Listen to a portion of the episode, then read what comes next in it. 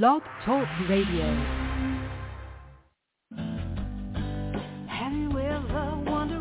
Welcome to Mind Shifters Radio with the Forgiveness Doctor, Dr. Michael Ryce. I'm Jeanie Ryce, your co-host. We also have co-hosts Dr. Tim Hayes and Michelle Bechey. We will share with you the wisdom of the first century Aramaic internal process of forgiveness. We offer tools and support five days a week. We will support you in building a solid foundation within yourself to live in pure love, in Aramaic, Rachma. Michael is the author of the book, Why Is This Happening to Me Again? For more information about the forgiveness process, please visit www.whyagain.org. And now, welcome to the show, Mindshifters Radio.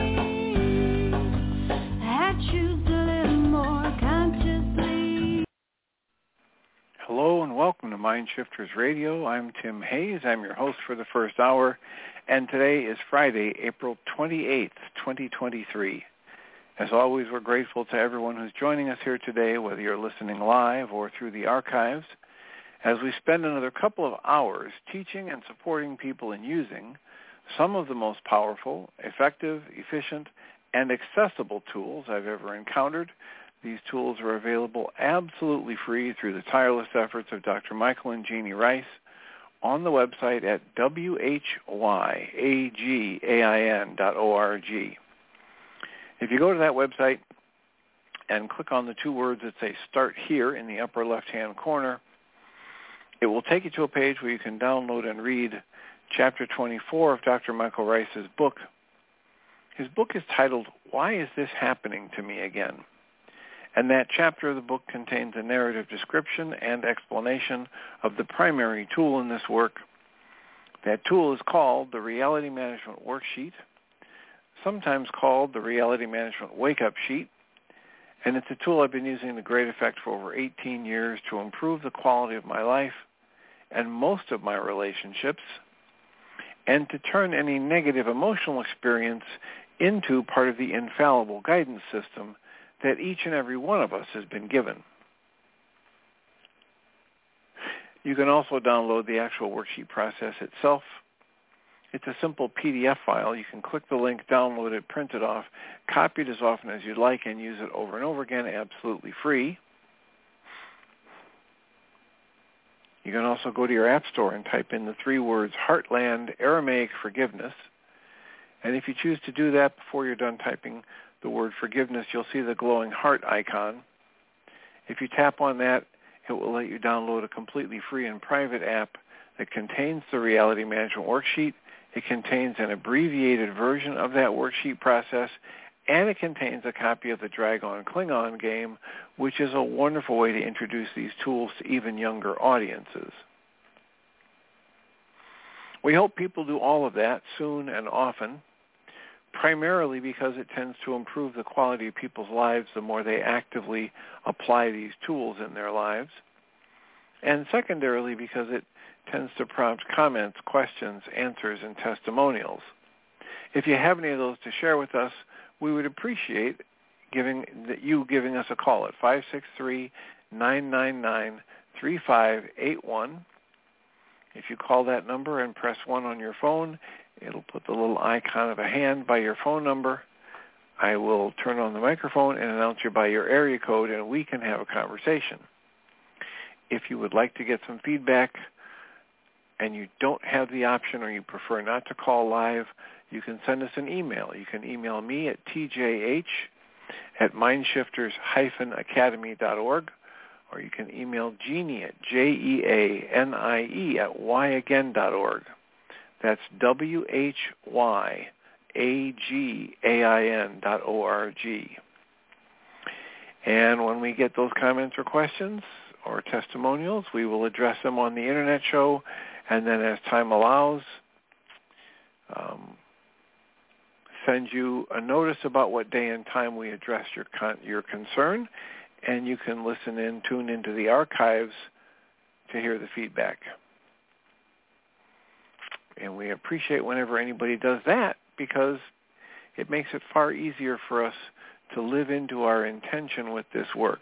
The intention we have with this work is to be of service, and it's easier to do when we get feedback from people about how it's landing for them, whether it's making sense,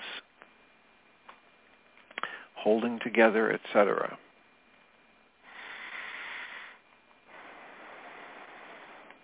So we have plenty of time for comments, questions, answers, testimonials. 563-999-3581 and call that number and press 1. And we will have a conversation. I've been uh, doing some I did the interview yesterday with Dr. Bradley Nelson on his book The Body Code and I look forward to publishing that in a few weeks. There are a couple others that will be published ahead of that. And the body code and the emotion code are both uh, quite valuable. Uh, you might call them energy medicine um, techniques. And um,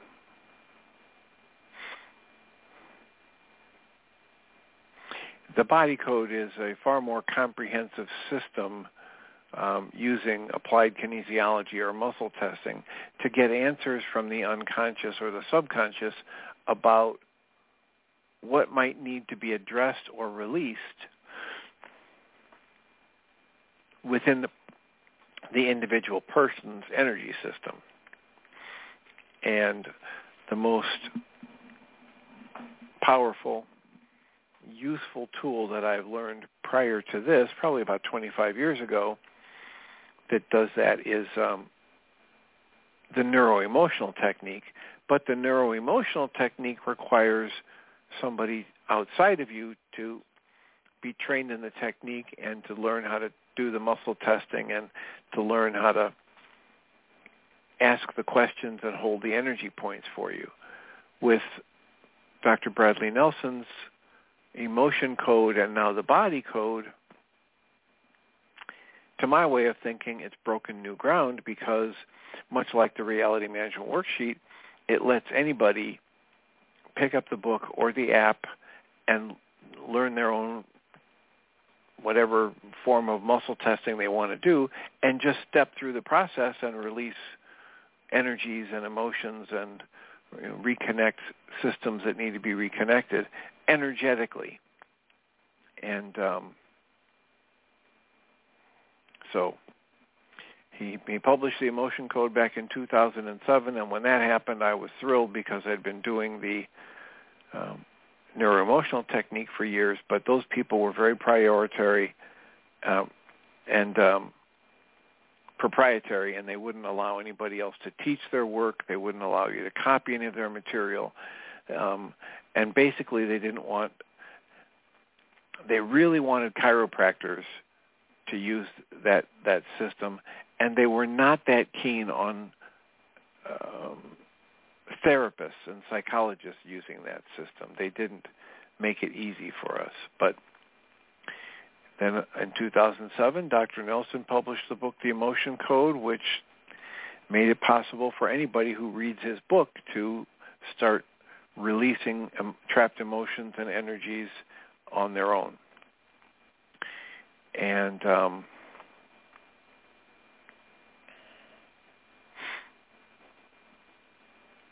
so that is uh, what was happening yesterday after the show, and um, the other thing that's happening is we're talking about the book A Walk in the Physical by Christian Sundberg. And in that book, um,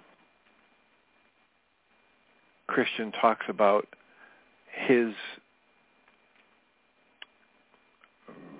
real uh, affinity for the work of Thomas Campbell as a philosopher, spiritualist, uh, physicist, etc. And so um, I'm, I'm exploring the first of three books in a trilogy by Thomas Campbell titled My Big Toe, Awakening. And I will keep us posted here on the Mind Shifters Radio as I progress through that if there is something there that I think would be of value to share. It's kind of like one of the one of the things I do at a certain point is I try to go back and check out the source material for something that I'm enjoying and I'm thoroughly enjoying and getting I believe benefit from the book A Walk in the Physical and this Mr. Campbell is one of the source materials that Christian Sundberg talks about.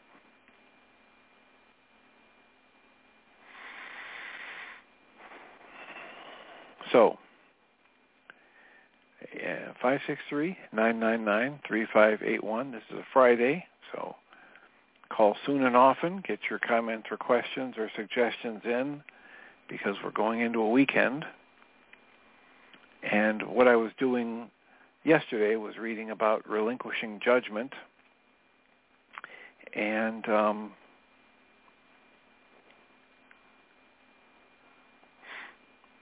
thinking as distinguished from being and how your pain wants to be heard. And now the next The next essay I will read from Christian Sundberg is titled Survival is Not Your Goal.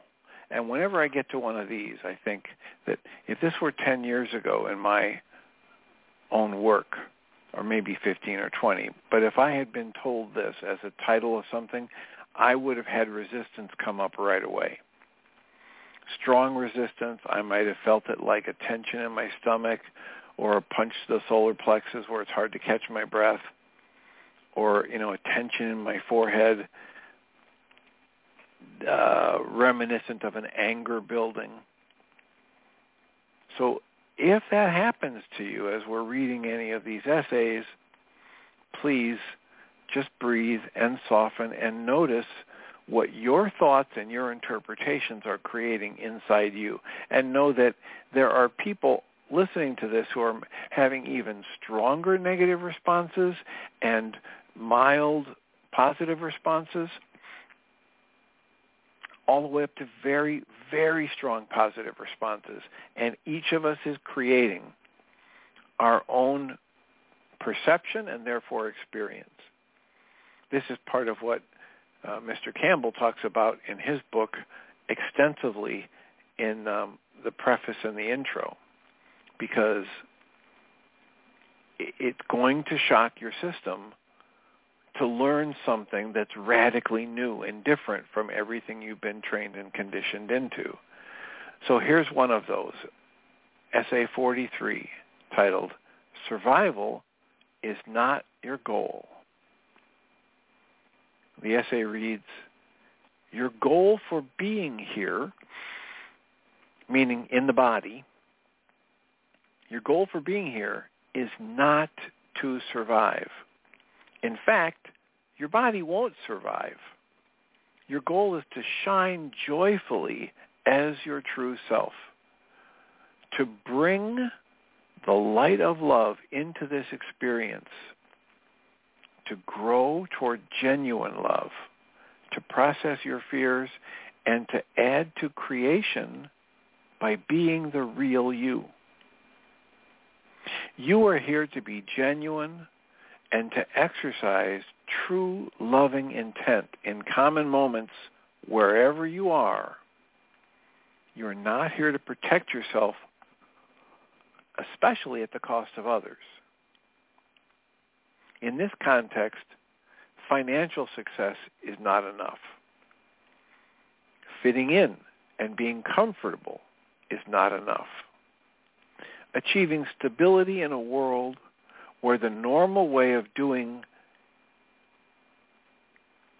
doing that, creating stability, is by primarily thinking of yourself and not those around you, that process is not enough. It is enough to simply be. It is enough to put another before yourself in whatever small way is available to you in the present moment. It is enough to create something even if no one else will see it. It is enough to have fun. It is enough to follow the calling of your spirit even if you abandon comfort in the process. The universe is built in a spirit of playfulness, joy, and pure creativity.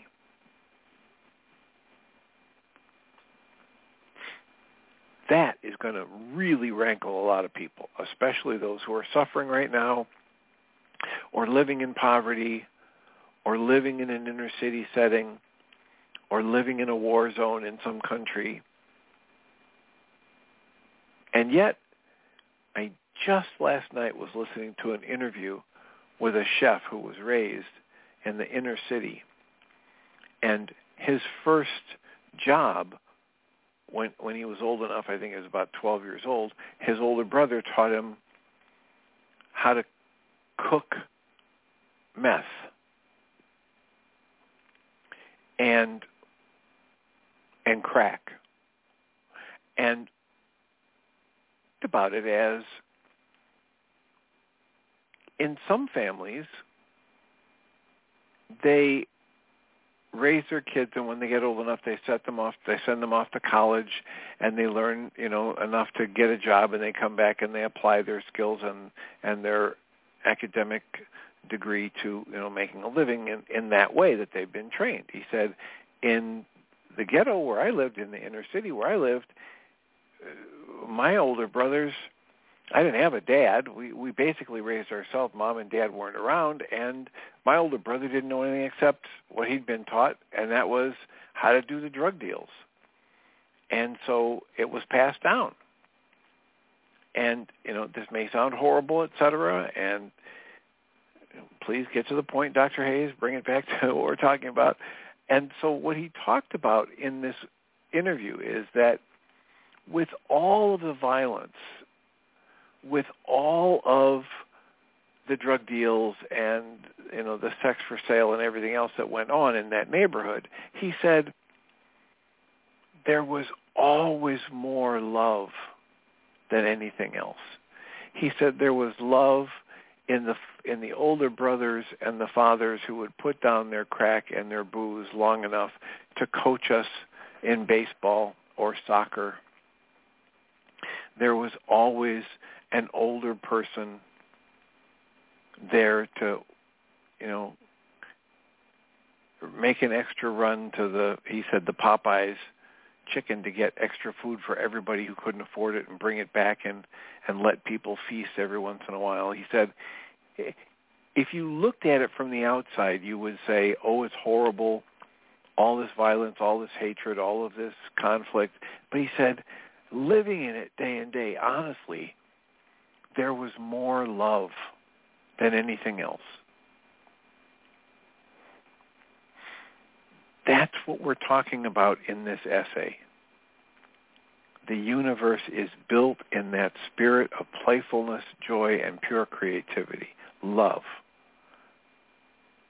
And so while your body won't last here long, you might as well enjoy the rigorous environment of this physical universe and use it in a way that satisfies your soul. That's a different purpose for being here than surviving. Find a way to use being to extend love. Your being your true nature and seeing and feeling the true nature of others and extend that loving energy in a way that feels good to you and as they say here, that satisfies your soul.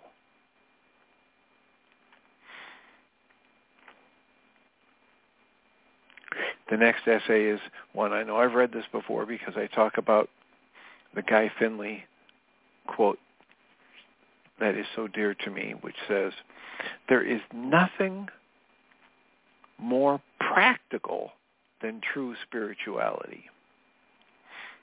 And essay number 44 from the book A Walk in the Physical by Christian Sundberg is titled Spirituality, the Search for What is Real.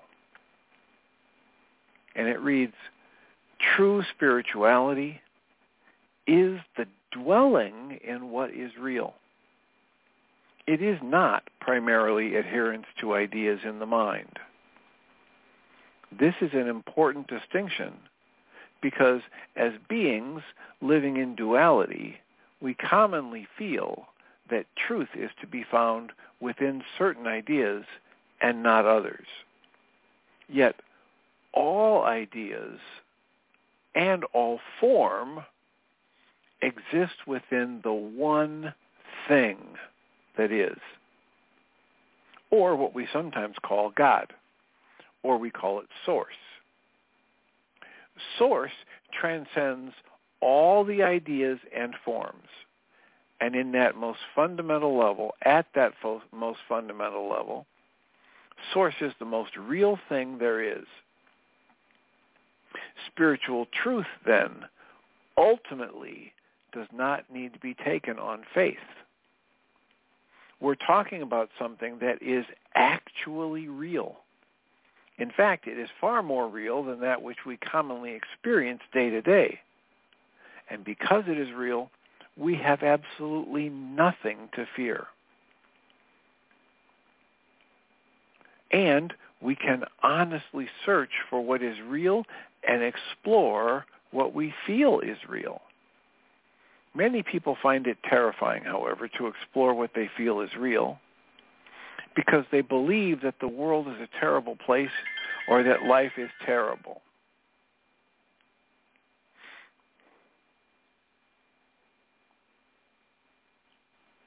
So I'm going to back up and read that after having turned off the ringer on my phone.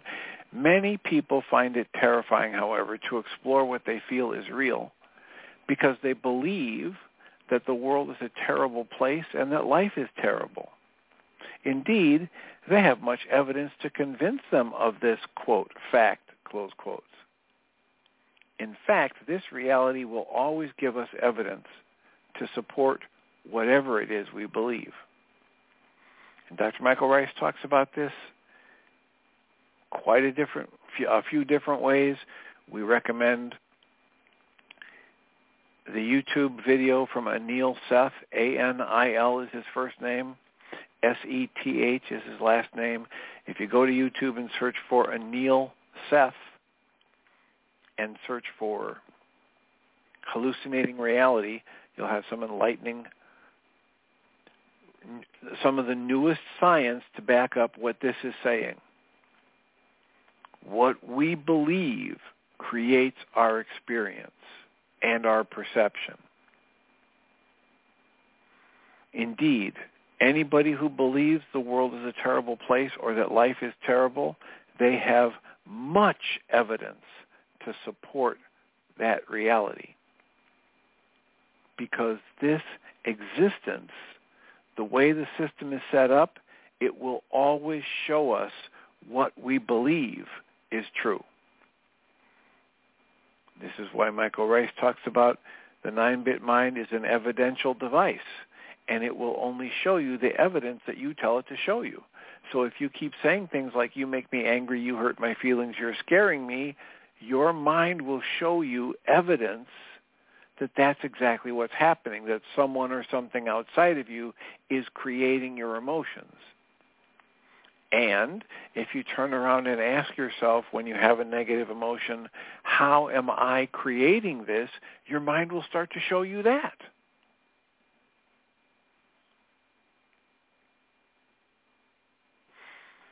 This essay goes on and says, this occurs because what is fundamentally true is not our beliefs themselves, but our awareness itself. Nothing is ever believed, conceived, or experienced without our awareness of it. Thus, in order to actually discover what is real, we must be willing to truly and deeply explore the most challenging thing there is to explore. What is that? Ourselves.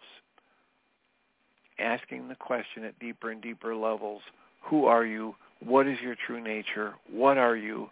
What is your purpose for being here? The essay goes on and says, spiritual growth can occur when one commits to the honest pursuit of what is real in one's self.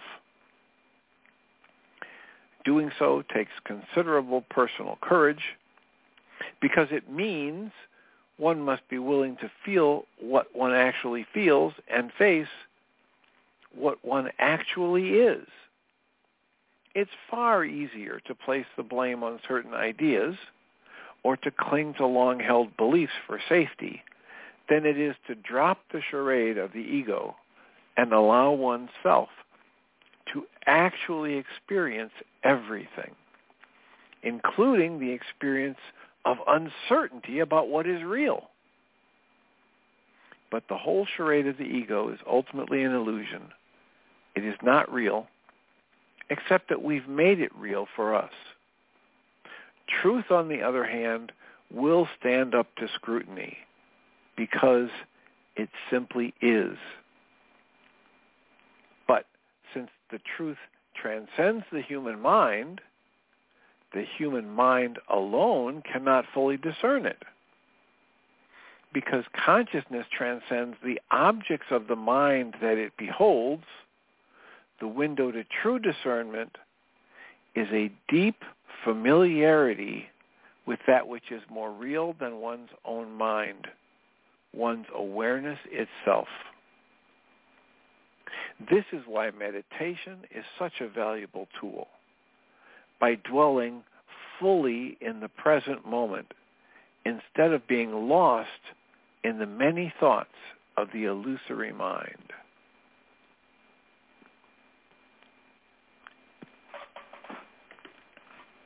So, you know, I, I, my mind is bubbling with all kinds of things because I was reading the Pierre Pradervand's new book, and early on in that book he tells one of my favorite stories. He's told it in his other books, where he was buying into a Christian group that said they had the answer about what God is and and how to live a perfect life, etc. And it was a formalized series of statements and it was very rigid. And he had a friend whose father was a Muslim imam. And Pierre decided that he would go and educate the imam about God is and what the truth of life and all of this stuff. And so he went to visit the imam, and the imam uh, greeted him, and they had some, some nice pleasantries, and and then eventually um, Pierre decided to spring the question on the imam. He said, uh, Imam Saul, the, the man's name was Saul, S-A-L. Imam Saul,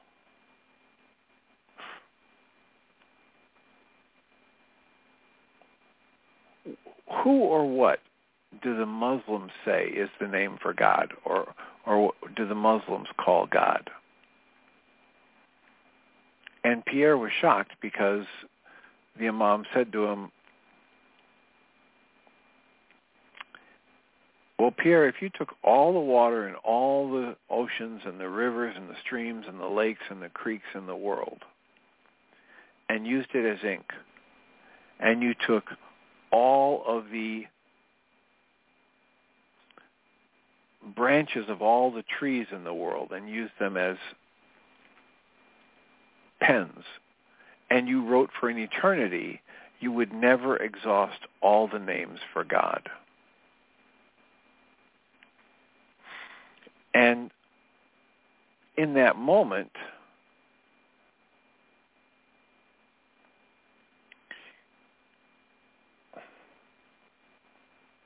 what happened, and I'm I'm pausing here because I'm trying to pull up from uh, that book this little poem. What happened was Pierre was trying to say, "I know what's right, and you and you don't." And the little poem says,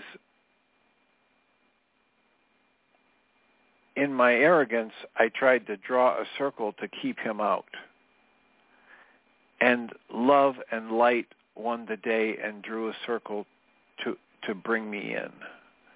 And so the Imam eventually said to Pierre, Pierre, you're a better Muslim than most Muslims.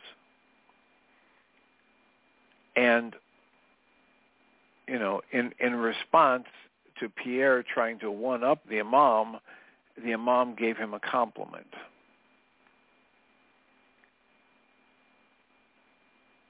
So what is this thing we call God? What is our true nature? What is this consciousness?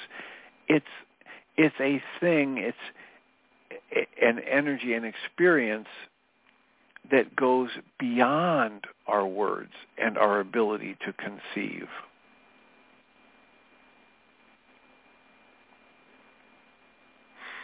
So another thing happening in my head right now is that I'm getting distracted because in the group last night we listened to a podcast by Glennon Doyle and I think it's Dr. Robin Hill who's written for years on um, gaslighting. Gaslighting or lying to somebody to try and get them um, off balance, to get them to doubt their perception. And, um, you know, I've been doing this work for a lot of years. And for to my eye and ear, that podcast is is a wonderful short introduction with some depth to it to the concepts of gaslighting or crazy making, trying to make somebody think that they don't know the truth, they can't trust their perception, that they're crazy, etc. And after we did that, and I had I'd already listened to that podcast a couple times before we shared it with the group last night. And in the middle of the night last night, I woke up with a thought that Harville Hendrix has the antidote to gaslighting. So what's gaslighting? Gaslighting is not just a simple disagreement between people we're going to have disagreements, as we've just been talking about. Each of us creates our own perception. And so we're going to have things that we perceive differently. In other words, I, and I, I, gave an example of this not too long ago uh, on the show. My sons um, brought over a card game with all of these designs and colors on the cards, and they were showing it to me and said, now these red cards these cards that had this red circle on them, et cetera, et cetera. And to my eye, it was yellow. Actual, not even close. You know, what, what my brain registers as red is not what they were seeing as red because what I what they were calling red, my brain, my eye was registering it as yellow. Now, in that process, we had a disagreement. We had a literal difference of perception. And yet there was no gaslighting involved. And how it unfolded was they first thought I was kidding. I was calm and I and I said I really I'm not kidding you. I'm not pulling your leg on this. And my younger son actually pulled up a colorblind test and had me take the colorblind test and the result was that I have normal color vision and so I didn't tell him I'm not taking that. I said I'll go ahead and take this test. Maybe I'm maybe I've got some colorblind problem. And then when we realized that my color vision is okay and their color vision is okay, there's something else going on here. We just agreed that we perceive this differently. And gaslighting in that situation would be me trying to tell them, you guys are wrong. You, your perception is off. You don't know what you're talking about. You're crazy. Nobody else would see it the way you're seeing it. And anybody who sees it that way is just trying to suck up to you to get you to like them. But nobody would see red where you're seeing red. Everybody would see yellow. That would be gaslighting. To discount them, discount their perception, to discount their judgment, to discount them as people. And there's a variety of different ways that this can happen that are covered in that podcast by Glennon Doyle. The title of her podcast is We Can Do Hard Things. And if you look at it, it's one of the last two or three that have been published, and it's got gaslighting right in the title if you're interested in listening to it.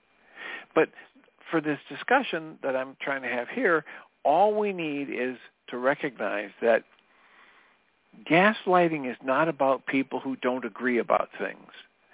Gaslighting is a whole nother level of trying to use accusation, discrediting, um,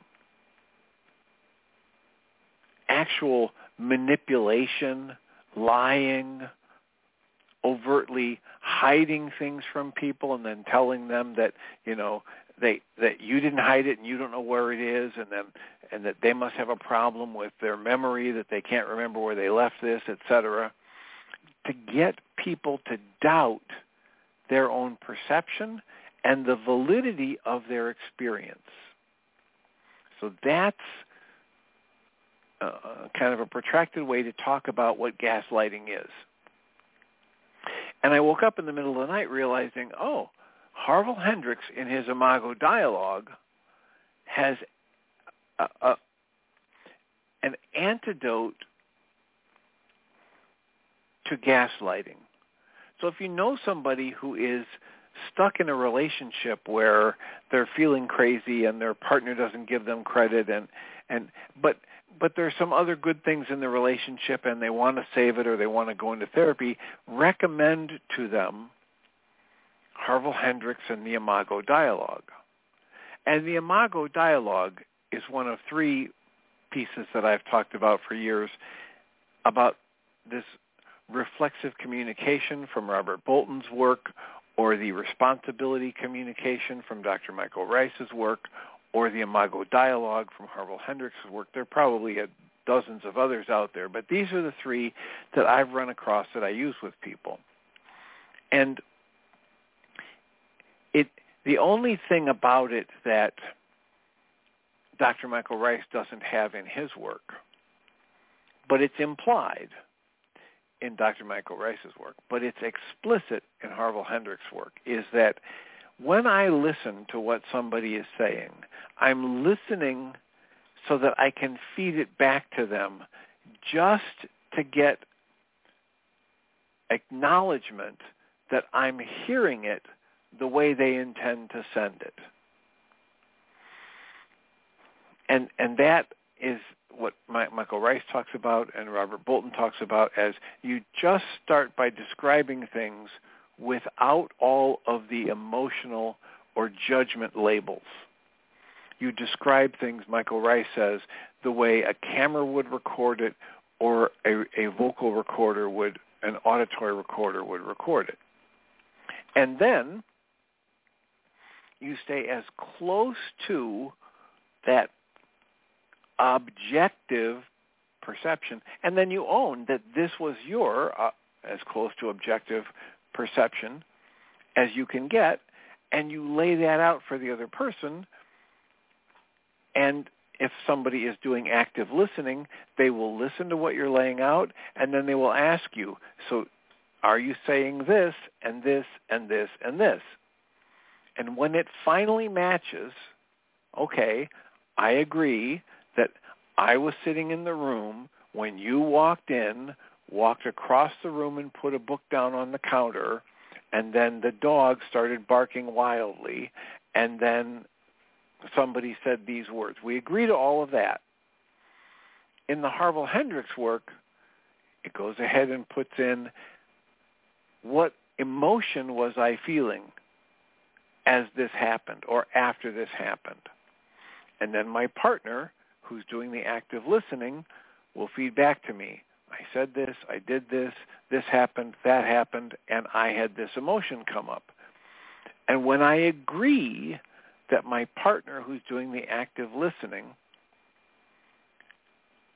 has heard and understood as best we can match what I intended and they're receiving it that way, the third step is that the active listener says, well, that makes sense that if you saw this, you heard this, you felt that, and it means this to you, it would make sense that you have this and this and that emotion.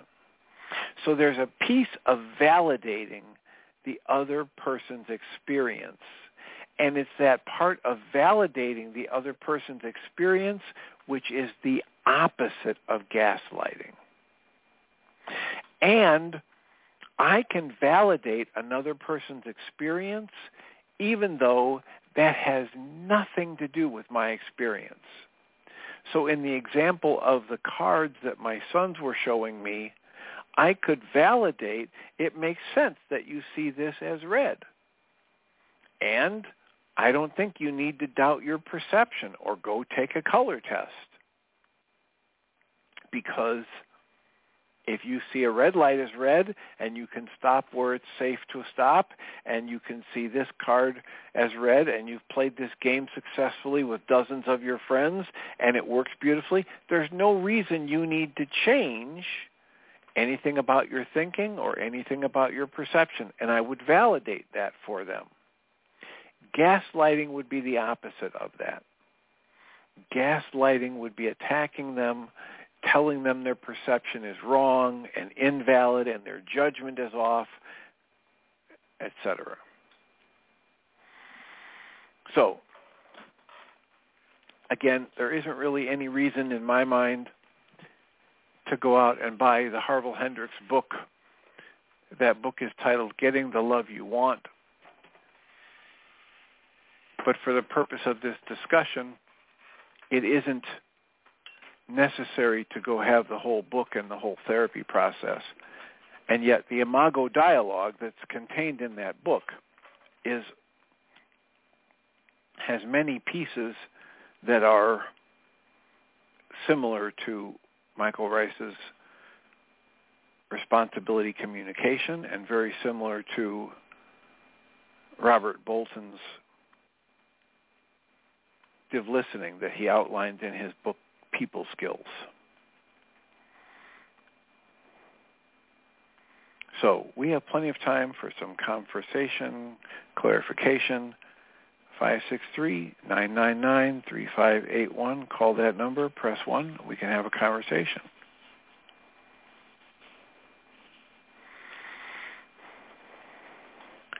Do you have any questions about gaslighting? Do you have any questions about the Imago dialogue and how that might be seen as an antidote to gaslighting?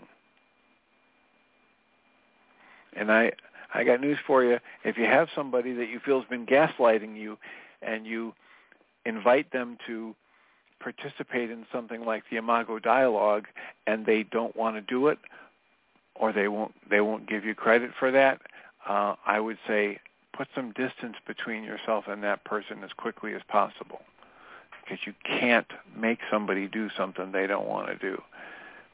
Area code 760. I have attempted to turn yeah. on your microphone. Are you there? I am here. You're there. Am I there? Yes. Okay. This is Anne. Um, So I have an experience I'd like to share, and it kind of goes with what you were talking about yesterday with the judgment thing, and then today. Um, I participated in a four-day online intensive through Opus Peace. I don't know if you've heard of Opus Peace. They're based in Florida. No. Okay. They um It's an online intensive five- for what? For soul injuries. Did you say Soul soul injury? Soul S O U L. Like a wounded soul? Yes. Like Okay. you know, kind of like wounded warriors, kind of like they started out with um a group of five hospice nurses started working in the veterans um they were working with dying veterans and what I got out of that four day was more tools like what, you know, Michael Ryce and what you have presented as well through your different, you know, books and stuff. And I actually had a soul injury healed during the intensive. And it all had to do with perception. And I had a woundedness, I'm going to call it their term, a woundedness back um, years ago.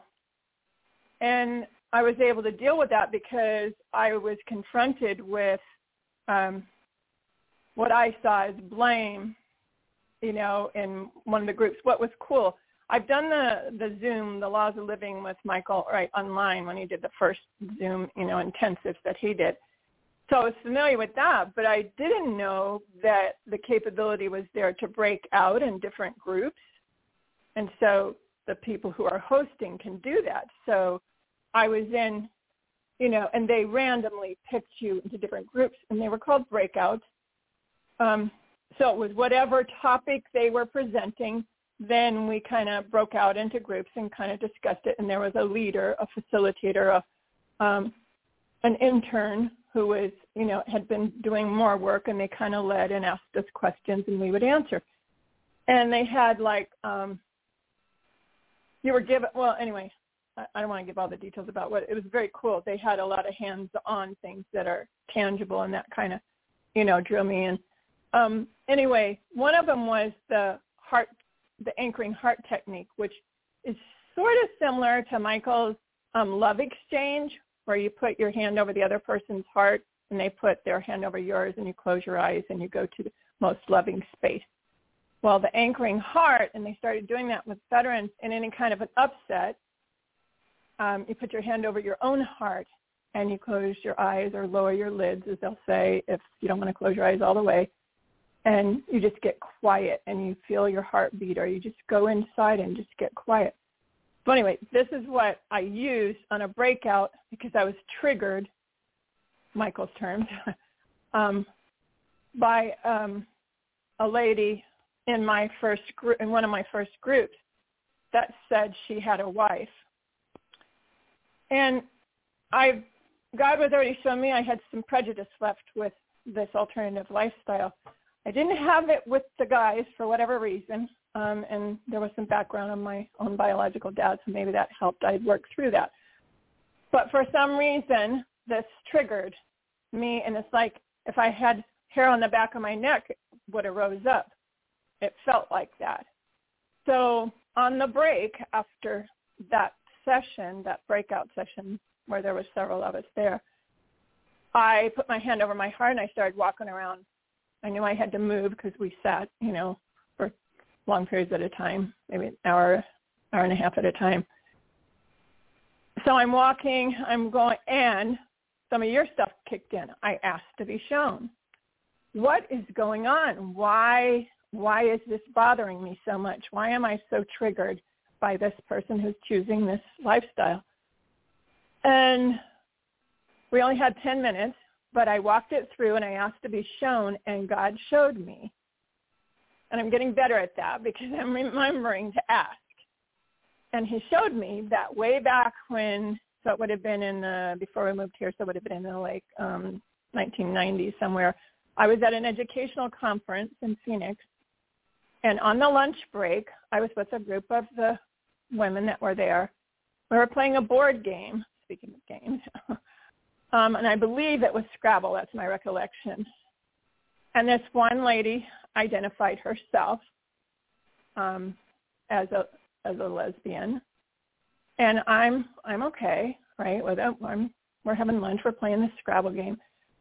But she was a smoker. I'm not a smoker, but I was dealing with it, um, and I sat catty corner to her. And I was taking, evidently, my perception, I was taking too long to form the word, and she blew cigarette smoke right in my face. That's where the woundedness took place. And when this lady, all it was, it was just a word, and God was showing me that. It's just a word, but why is it meaning what it did? So I was equating that wound with this person. And I go, whoa. I mean, I'm getting goosebumps just thinking about how he showed me all of this in a short amount of time. So I get back on, you know, on class, and we have another session or two. And then we're in another breakout session. And another woman identifies as that, used the same word, was referring to her wife. And I was not triggered. And I go, oh my gosh, that is so cool. Because what the word that God gave me was compassion. We were all there for the same reason, and they were wounded just like I've been wounded. And that was it. And I go, my goodness. So I want to go back, bring it all together with you've been talking about books and how, you know, there's similarities in some of these other authors and what Michael Ryce's work is doing and what you do with your clients. And I go, okay, that's, and that's why I went into this intensive anyway, or why I, you know, paid to go was because I wanted to see what their tools were. And so I now have a few more tools added to my toolbox. But to have that happen, I go, so now my thing is I need to practice applying it to the other areas, you know, where I need to do the wake-ups. Anyway, their process they call abide, reckon, and behold. And it's directly, I plugged it right into our wake-up sheet. You know, you're abiding with the feeling. You're reckoning, you go down in the middle of the page, right? You're setting a goal. Um, and then you wind up that you're coming from a different perspective. You're coming from a place of love at the end, so you're being you, and you're coming from source. Anyway, that's my perception of how it kind of plugged into our wake-up sheet. Um, anyway, I just want to share that it it's so powerful when you ask to be shown. Anyway, thank you. Well, it does sound powerful, and uh, you know, I think um, there are quite a few people who are actively using worksheets who've had experiences like that through the worksheet process, and we like to say, and we don't always have them, right? There's a there's a lot of uh, worksheets I do where I draw a blank or I mm-hmm. feel more intensely upset after that one worksheet, and yet the longer I do them, the more likely it is I'm going to have a worksheet process that is as powerful and insightful as the example you just gave, where you make a conscious logical connection about something that has been operating at the subconscious or unconscious level in your life. And once you make that connection, it loses its power over you. This is why Dr. Michael Ryce encourages people to do the uh, Mind Shifter, the targeted journaling tool, to stir up whatever is in the subconscious or unconscious and add enough energy to it that it eventually spills out onto the page where it's conscious because once it's out here in conscious, now I can deal with it. But if it remains unconscious, then anytime it gets resonated by the interpretations I'm choosing to place on life, then it will become the strongest resonant energy in my field, and the strongest resonant energy in my field will determine my behavior. In other words, yes. when I stir it up, hmm. when I stir up the trauma in me because I've chosen the interpretation that this woman is bad or wrong or dangerous because she might blow smoke in my face like that other person did who identified as a lesbian. and I'm not even aware that that's what's happened, but my body's going into protection mode, right? Yeah. Danger, warning, anger, whatever. Yeah. And it's just happening because of the interpretation I've placed on the Mhm. word I heard or the image I saw or the Mhm. interaction I witnessed. It's not happening for any other reason. As evidenced by the fact that when you become consciously aware of it, you make that connection and breathe through it, the next time you hear that word, you don't have the response. Yeah. It's uh, one of their, um, when you mentioned the mind shifter and you call it targeting journaling, right? Um, their take on that tool is therapeutic writing, but it's very similar. Um, you know, and it, um, they talk about what Michael has talked about and you've talked about is writing a letter, even though you may not send it to someone who has already passed or whatever, with all the emotions that you need to deal with. Um, and so, yeah, so there's some similarities that way. Um, and so they're about, like Michael is, you know, we're going to have a party in, what is it, 4,000, 49, whatever 49. here. Yeah, 49, 49. They would like to reach um, with, you know, the goal of peace and sharing the tools um, with a million in 10 years or 10 million in 10 years, 10 million people in 10 years. And so it's a lot in the healthcare, like you can get CE um, credits if you're a healthcare professional or a counselor or a social worker. Um, anyway, so I don't know. We'll see what God has for me. I'd love to work with parents um, to help them, you know, go through all this work that we're dealing with um, and heal so that they are passing on, you know, positive things and who they are to their children. 'cause there's so much um, abuse of kids and stuff. We'll see what God has. Anyway, I just yeah, I'm excited to get you know the the wake up sheets of ones that I've started and haven't finished, and and that's just encouraging. And so I know God gives us things to kind of push us along, you know, to keep doing what we're supposed to be doing. So anyway, thank you for all your stuff that you do. Appreciate it.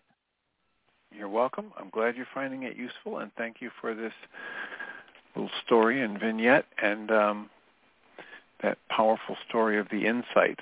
And and that's the kind of thing that all of us can tap into, whether it's through the soul injury or Michael Ryce's work or Diederik Wolsak's Choose Again or Byron Katie's The Work or the Sedona method, the Sedona release method, or the EFT tapping, you know, consistently, persistently applied. All of these things can help you get to the point where you start to realize what's valuable and what you're creating that's what Dr. Michael Ryce would call disintegrative energy, disruptive energy.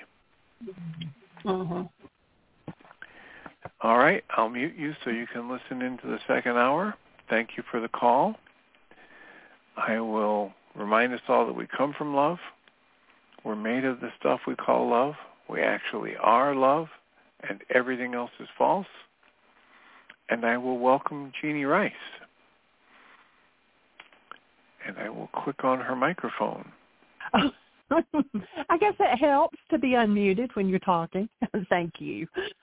You're very welcome. Have a wonderful weekend. Thank you. You too. Welcome everybody to the second hour of MindShifters Radio, and today is Friday, April the 28th, 2023. Kind of crazy to think the next time that we are together here on the show, it's going to be May. I am not real sure where April went, or January, February, or March for that matter. Anyway, it went by really fast. And we're glad that you're with us today. And if you have a comment or a question, press 1. And that raises a hand in the control panel. And uh, we would love to hear from you.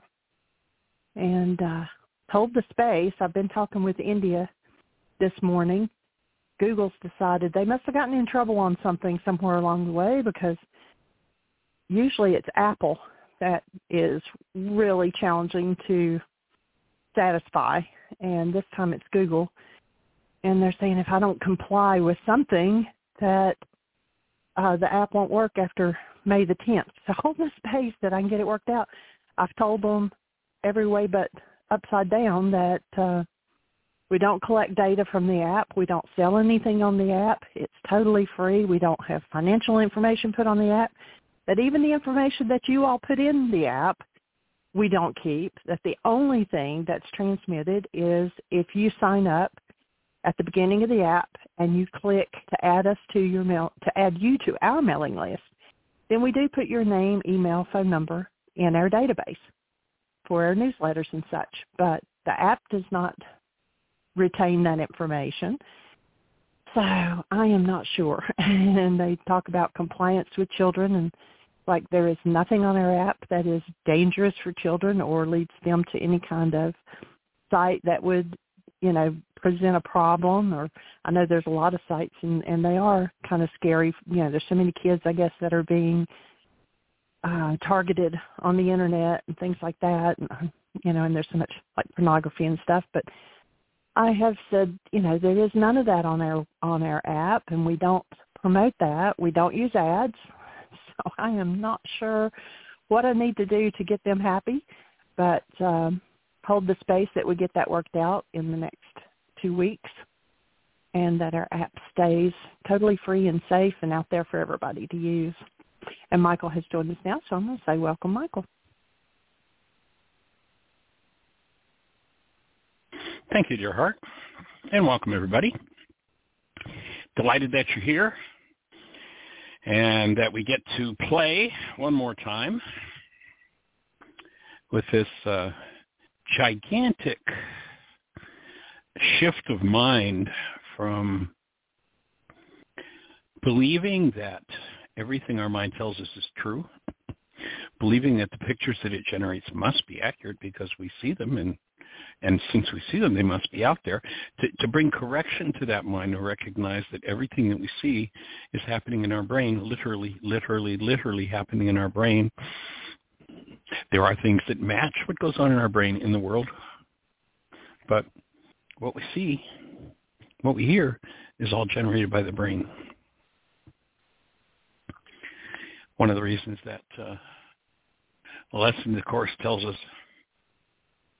I have given this all the meaning that it has for me. And when I'm ready to give up the meanings that I've assigned that are based in insanity, fear, hostility, rage, guilt, grief, then the game changes. And until we change the game, there's going to be pain. You know, there are those who will tell us there are actually large official philosophies that tell you that life is pain. It's just a lie. It's just not true. Life is the presence of active love. Pain happens when we put something into the space that isn't about love, something that doesn't belong there, when we put an energy in that's off the mark. So the purpose of pain and upset of all kinds is to make your ears grow, to get you to hear what you're doing to yourself.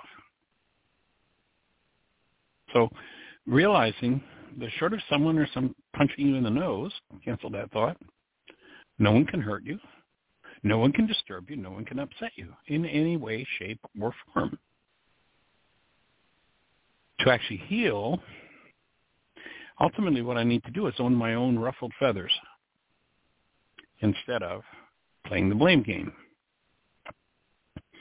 And I need to let go of the lie that others are the cause of my repeated patterns of disturbance sooner or later I've got to relinquish my membership card to that one world religion of blame of self or others and recognize that I'm responsible for what goes on inside of me. I'm responsible for what I hear. And if I say that what I hear disturbs me, then I'm dissociating from the very root of my disturbance. Unfortunately, 2,000 years ago, this gentleman came along who understood that and showed exactly how to collapse those structures in the mind, perceptions based in pain. So while I'm responsible for what goes on inside of me, you're responsible for what moves inside of you. The habit to change is when something's moving inside of you to talk about what's moving inside of you as though you own it rather than talking about what's moving inside of you as being all somebody else's fault. To step out of the blame game and into responsibility. And to recognize that the prime source, the prime mover behind all internal energy movement is the mind, conscious or unconscious.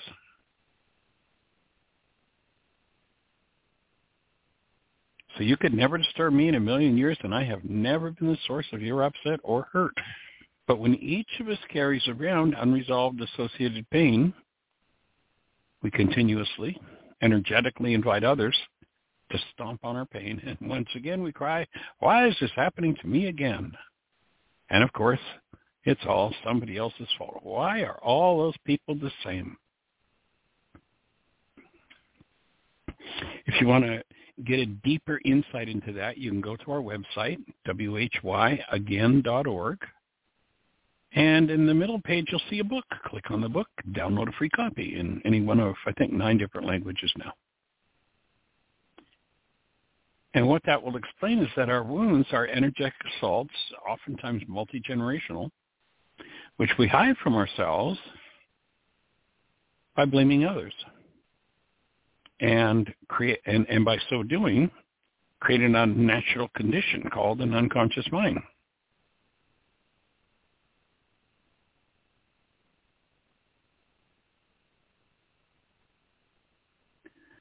And I love what um, Carl Jung said.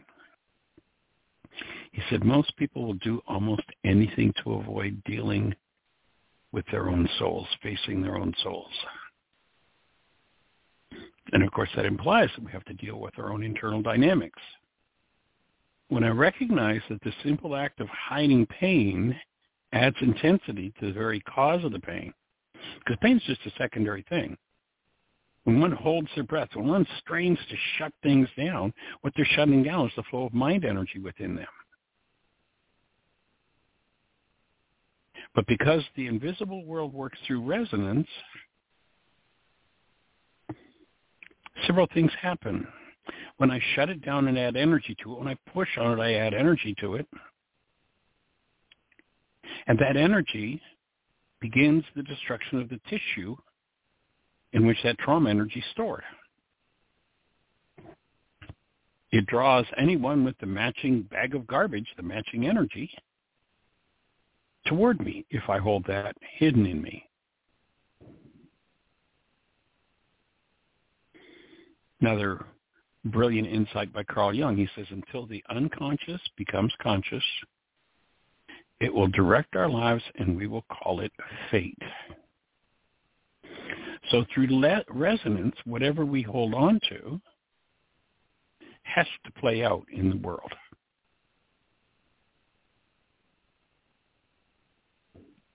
Now, contrary in Latin mistranslations have told us, the opening words in the ancient book of John really informs us on this very topic with the words, in the beginning was the mind energy, and the mind energy became flesh.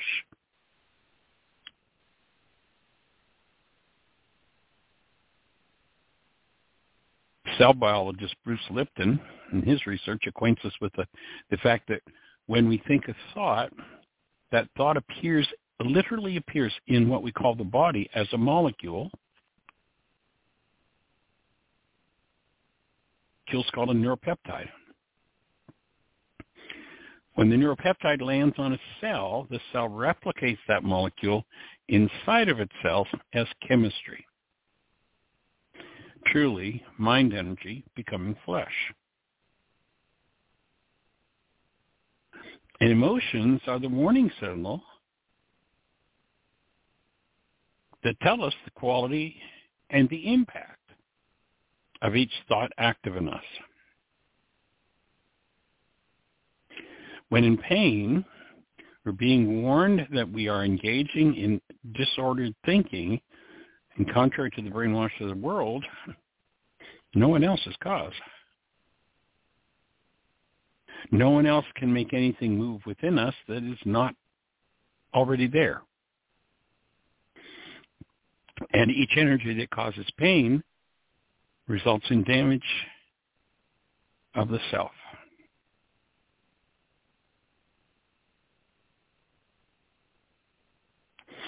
Pain-induced disorders also tend to block the experience of ourselves as love, the, the truth about who we are.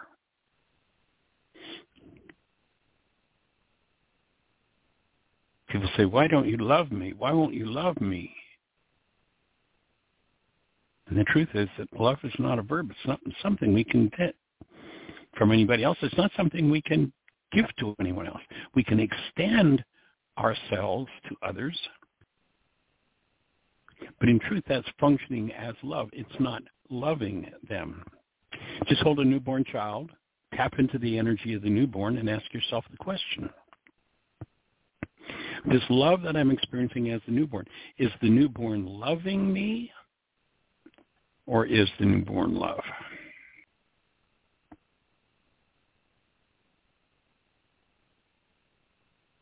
Powerful question to ask yourself. Is the newborn loving me or is the newborn love? As long as one lives in denial, that's the pretense that something outside of them is the cause of what's moving inside of them, and someone resonates their internal hurt, that individual's perception, the constructs of their mind, the mind's image of whoever it is that they're focused on and blaming, will literally be built out of the unresolved hurt.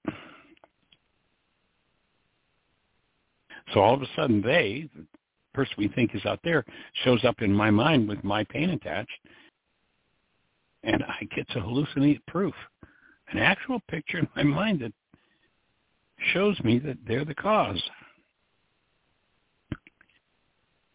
And that is the mechanism of projection.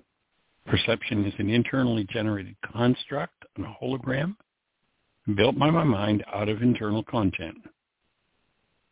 When due to my own denial, my internal dynamics are massaged to look like they exist and are caused by something or someone outside of me and I get to live in a fantasy world where I become the victim of my own unconscious dynamics and blame everybody else. This sleight of hand, or actually sleight of mind, is the act of externalizing what has been projected.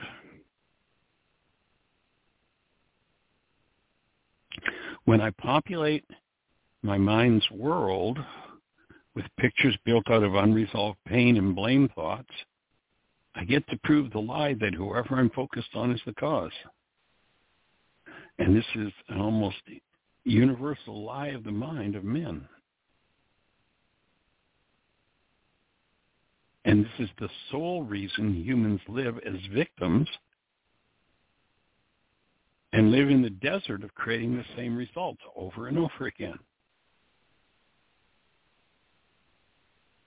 if I'm going to actually live the life of an actual human being, in regards to what others do, hold to that life the truth of who I am and what I am, not loving others, but being love, I can awaken from the slumber of universal blame. At that point, I recognize forgiveness is not about letting them off the hook for my projection and externalization, but by facing and directly embracing the pain content my own mind and removing it, I'm engaging in the act of forgiveness.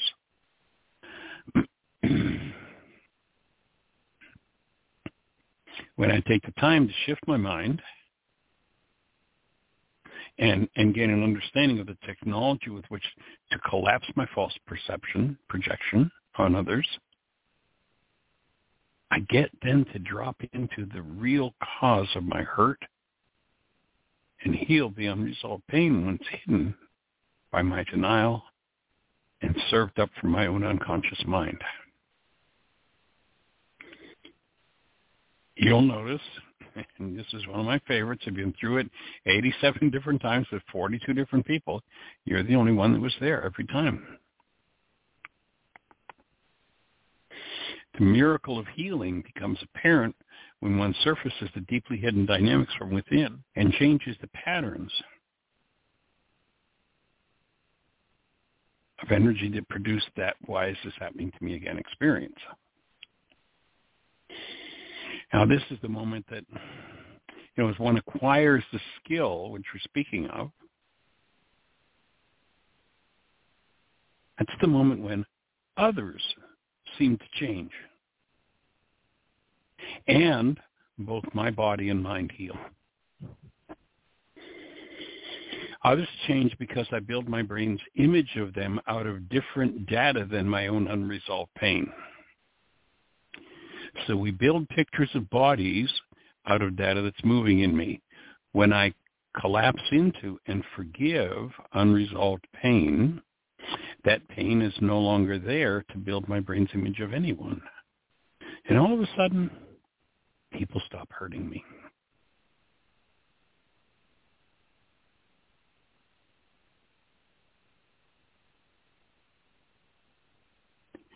They stop doing the behavior that I found so traumatic. It's a great quote from Bruce Lipton, cell biologist. He says, the moment you change your perception is the moment you rewrite the chemistry of your mind, body. He actually talks about just the body, but it's really you're rewriting the, the mind, the body, and the nervous system.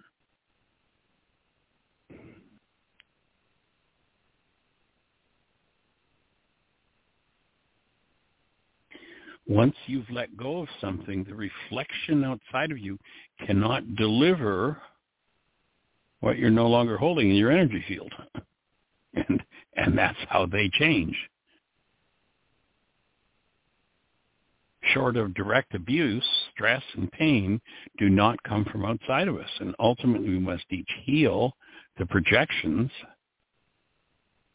that are inside of ourselves.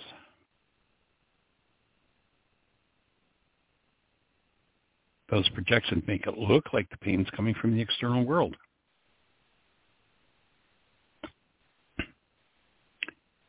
Once we learn and engage in the practice of forgiveness that we're speaking of, it's easy to hold the space of love and accountability for those who then violate our goals. Once again, perception is a product of the mind. We see nothing with our eyes. We see with our brains. There's no life in the holograms produced by the mind. And if we believe that there is, then we've been suckered. There's a short, about 30 minute, awesome video on our YouTube channel. I invite you to go to whyagain.org and click the YouTube channel or go to YouTube directly and just type in Michael Ryce and you'll find that channel. And look down the list, and there's a list, a, a, about a 30-minute lesson called "What Is the World." It just succinctly puts that all together. If we function as love and continue to extend that love in the direction of those that, you know, the world calls the enemy, that act literally flushes out of us the fear, the rage, the grief, the guilt, the pain, and the trauma that they've resonated in us. And that's basically how healing occurs, real healing.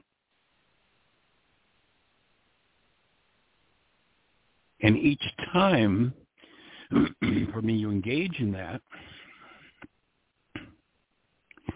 you create a new space for the indwelling of love in your own temple. It's an interesting process and one that is doable. And you have to be patient with yourself because it's something that doesn't happen overnight.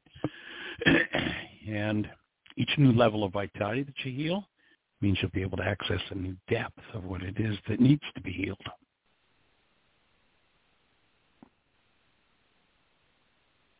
So of course there's that uh, line from the book Illusions by Richard Bach that says we teach best that which we most need to learn, and so here we are learning it. And delighted that you're here participating in the conversation. So, Miss Jeanie, do we have anybody in the phone queue with a hand up or anything happening in the chat room? We've got 38 minutes. 563-999-3581 and press 1 and that puts you in queue. Let's have a conversation. I was just checking my other email to see if there had been any questions come in that we had not addressed, and I am not seeing any. Well, if you're out there in Listerland,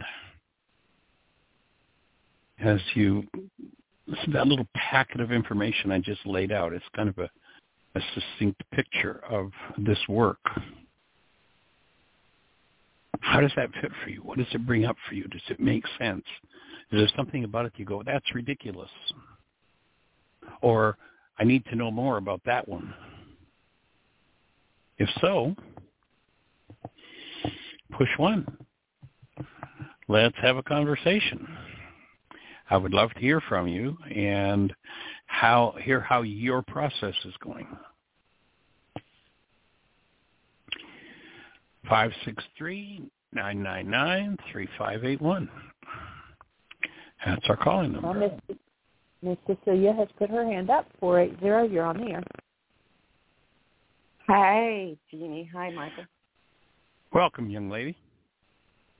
This is like a dream come true. I don't have to go to school and learn this stuff, you know. And, and I go. am on, and I am on all the time. And today, for some reason, listening, I'm like, whoa, this is like I try to grab the, the message, and it, I didn't get it this time. Oh, I'm going to grab it. The next thing he says, uh, I think I got a little bit of it, you know. Uh, and working on my lesson from yesterday, it first I had to go through what listening to myself going, oh my God, you know, just a a judgment of me sharing and and then I listened to it a couple other times and the last time I listened to it I'm just getting past well, I'm glad you shared. That was a good thing to share. So I went through phases of of and there's so much to learn that you have to go through to learn it. Uh, it's it's um I don't know what if I'm making sense to you. Well, I hear you, and what you bring to mind. It was a book, and I don't remember the title of it now, but this goes back probably 20 years ago for me. And somebody gave me this book and said, hey, "This is really good. You need to read it." And I picked it up, and it's like I just I couldn't even do more than a paragraph or two, and it was like, why why, why would I want to read this? And I put it aside. And I'm not sure how much later it was. A couple of years later, I was on a, a, a trip where I had flown, and I dug out a briefcase that uh, just happened to have that book in it. And when I got to my destination, I had some time, and I, you know, my briefcase, and here's how did that get in here?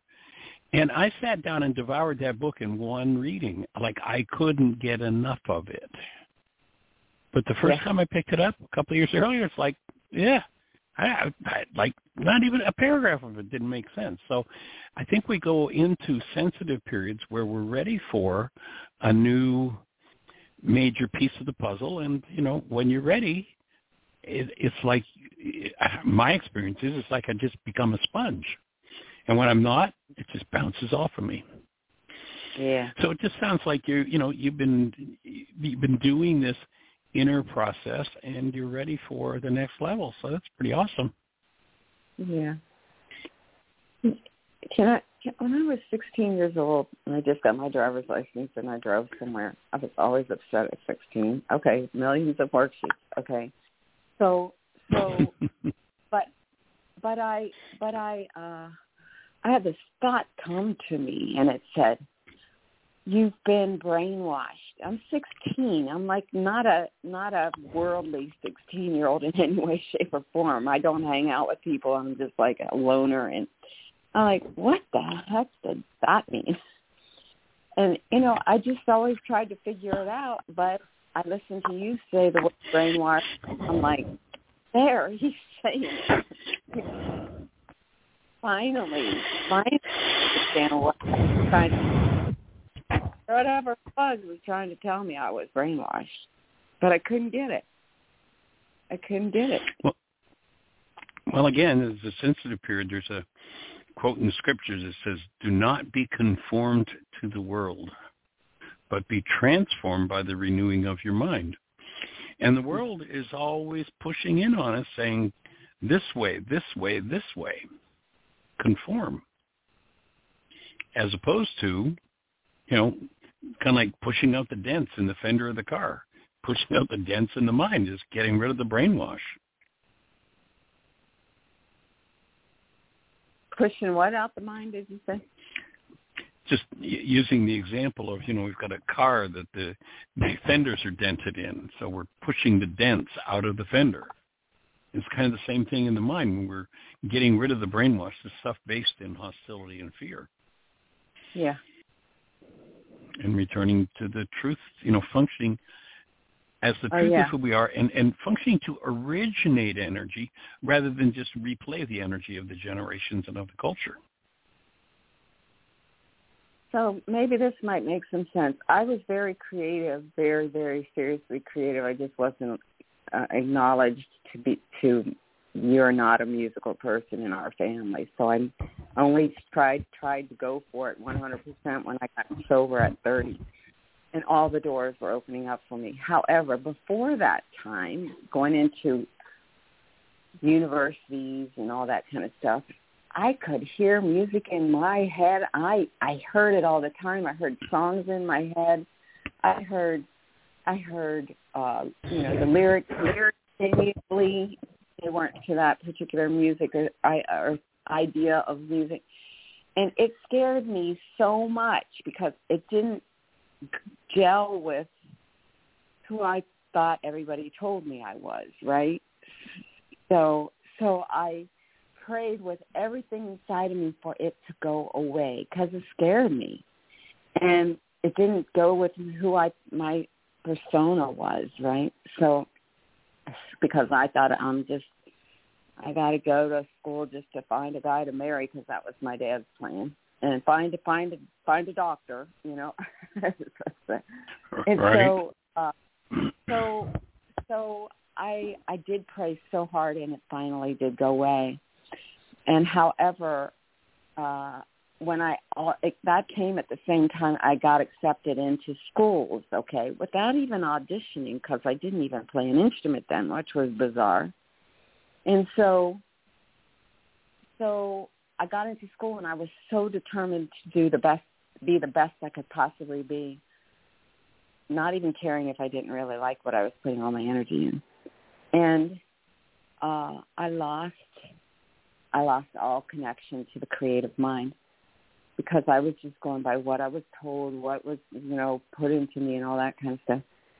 And I think I've read somewhere before. This is like what conform to the world or something that that you said do not conform to the world. Well, I conformed and and I did it because I thought if I can learn musical skills, I can get into the part of my mind that is creating these cool, beautiful songs, and I'll, I'll know how to play them. I'll know the chords. I'll know this. That backfired on me, and uh, or I backfired, or I had something in my mind. I have to take a 100% responsibility here. But I've been wanting it to come back lately, and there are two things that I've heard you say in the last couple of days that I feel like I I can do it. Is that Mhm. I had a goal. I had a goal for it to go away. That was a, a serious, strong goal, and out of fear. Now I can cancel that goal to have that goal, and and ask my mind, like have my goal for today be to, you know, get creative and hear the music part, you know, different parts of like p- pieces of the puzzle of the of a song, you know, and being that I won't, I won't, I never canceled that. I've been wanting it to come back, but it hasn't, and I haven't gone to sleep going before I go to sleep going what you say, which is um, cancel if you did not achieve the goal, then cancel it, you know, and you know, for because you can't have it while you sleep, right? You know, only have the goal for a day or am I making any sense at all? I just, Well, what what what that that is is when you cancel when you goals create stress. So when you cancel all goals before you sleep, you go to sleep stress free, and the only goal. It, well, usually I put two goals together for me, and one is for deep, restful, regenerative sleep, and the other is for guidance on anything I need guidance on. If I've framed the goals that I'm going to achieve tomorrow, and I'm asking for guidance. But one of the things you might do is ask that power within you, what do I need to do to get that back? You know, I, I shut Yeah. it down, so what do I need to do to get it back? And and you know, put is that some a goal that I'm in it. setting right now when I say that? Are you are you meaning That would be reasonable. okay? And then Yeah. have that pla- plan that the night before. Then then if I get guidance during my sleep, that's fine. And if not, in the in the uh the following day, set it as a goal for that day to, for my mind to direct me to inspiration. Sure. Okay. And an, an, a nice tool you can use when you take that sort of thing into sleep with you is have a glass of water on your nightstand. the last thing you- do before you close your eyes is drink half of the glass of water. And as you're drinking it, tell yourself that any guidance that you get in regard to this question, I'll remember in the morning when I drink the other half glass of water.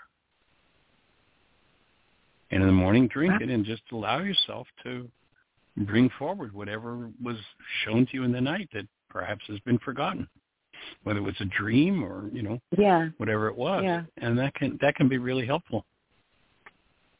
You say in a dream. I think maybe these these um things, my music that just naturally came to me. I did not even ask for them to come. Them, it, it were Right. lucid. I mean, you used the word lucid dream. Maybe they were lucid lucid dreams when I'm awake. I don't know. I don't know. Anyway. So other than that, I'm I'm I'm a student in your school, and I like your school better than any school I've ever been in. And Rock and roll. sitting in the front row of the, of the class. And Go I'll- for I'll it. Well, you sound like today. you're ready to take. You sound like you're ready to take everything to the next level, and that's awesome. So Yeah. we're here to support you. Oh, I also want to tell you, even though I heard somebody yesterday before I shared saying that there was some trouble with a blog or something that she was, she only heard 10 minutes of it or something. That was yesterday. You, okay. I, I tried to go, I did go on your website, why is this happening to me again, to get to, and, and it, where it just has the, the, the microphone and everything and it has the number. I normally click on that and it's and it, something comes up and said no longer able to uh, dial in this. I don't know how it said it from this from this device or something. Not my phone, but I guess it meant Hmm. that I. And then I call. Then I tried lower below that initial mind shifters um, icon with the number on it. I went down to where it says um, call and listen listen or or you know whatever and and i tried it there and the same the same pop up came saying the same on thing Cecilia, yeah the um, the list of archives doesn't always show up on phones. I guess it depends on the size of your phone as well. But if you, if you do it on a tablet or a computer, then over on the right side you'll see the whole list Oh. of archives for 11 years. well i need to know that too so but but as far as trying to dial in I normally don't have to manually dial in at all but today for some reason i don't know maybe it's me obviously but but you might want to just check when you can c- click on the number on your on your on your website you can just put your finger on it and it dials it in it dials am i correct? Does it dial you in? I don't ever remember dialing manually. Um, So- I don't think so. you don't think what so? What you don't? I don't think you can just click on it and it dials you in, unless your Well, if phone, you- like if you click on the, if you highlight the number itself, it says call in live and it has the number. sometimes on your phone you can click on that and it will ask you, do you want to call it? But there's not a live link in the Oh, oh. website that dials it, but your phone probably does it. Okay. I di- didn't know if you wanted to just look at that or not because you know it's, it would be frustrating for somebody else who doesn't know what the heck. It, I don't know, and if it's just me, it's just me. But I, you know, I I would love to have more people come into the show and learn and whatever they need, and not have to have that as some kind of issue. It's if it's not an issue, it's not an issue. Then. I mean, because maybe who knows where my head's at. yeah, in the show yesterday when Celinda called, she did uh, leave me a message that uh, she did go to the archives and the whole show was there. So there was something going on with Blog Talk that was kicking her out, I guess. And technology. Oh, okay. Yes, of course. So, We uh, um, go ahead. I was just going to say uh, we feel blessed by this technology that you know, and it's reasonably it's a reasonable cost, and that we can be talking to you and somebody in Russia and somebody in you know in Yugoslavia and somebody in South America is listening to the show all at the same time, and then you know ten minutes after it's over, anybody can go to the link in the uh, in the archives Yeah. and listen to it again. I mean, it's just it's just amazing, amazing technology. Yeah. So. Yeah, it is. Anyway, all right. Well, I'm going to head out here and do my chores, and so I will. All right, have a blessed uh, one. Stay stay in touch. Thanks, everybody. right, Bye. blessings. Take care. All right, bye-bye.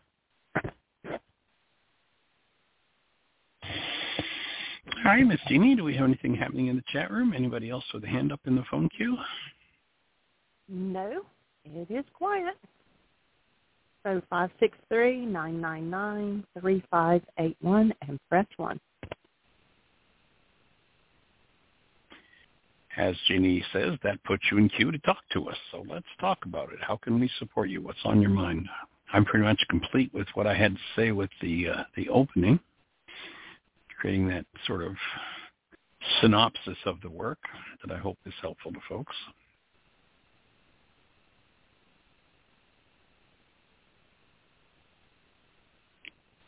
So if you're out there and have a topic you'd like to bring up, push one. Let's see what's happening. What's on your mind? And if nobody has a conversation, I'm kind of complete with what I'd planned to say.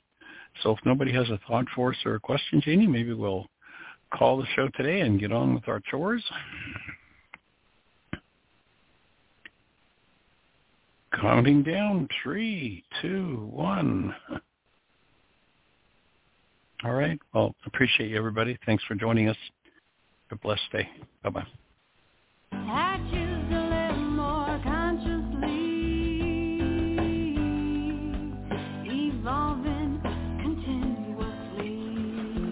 Thank you for listening to MindShifters Radio with Dr. Michael Ryce and myself, Jeanie Ryce, and Dr. Tim Hayes and Michelle Pichet as we present the first century Aramaic internal process of forgiveness.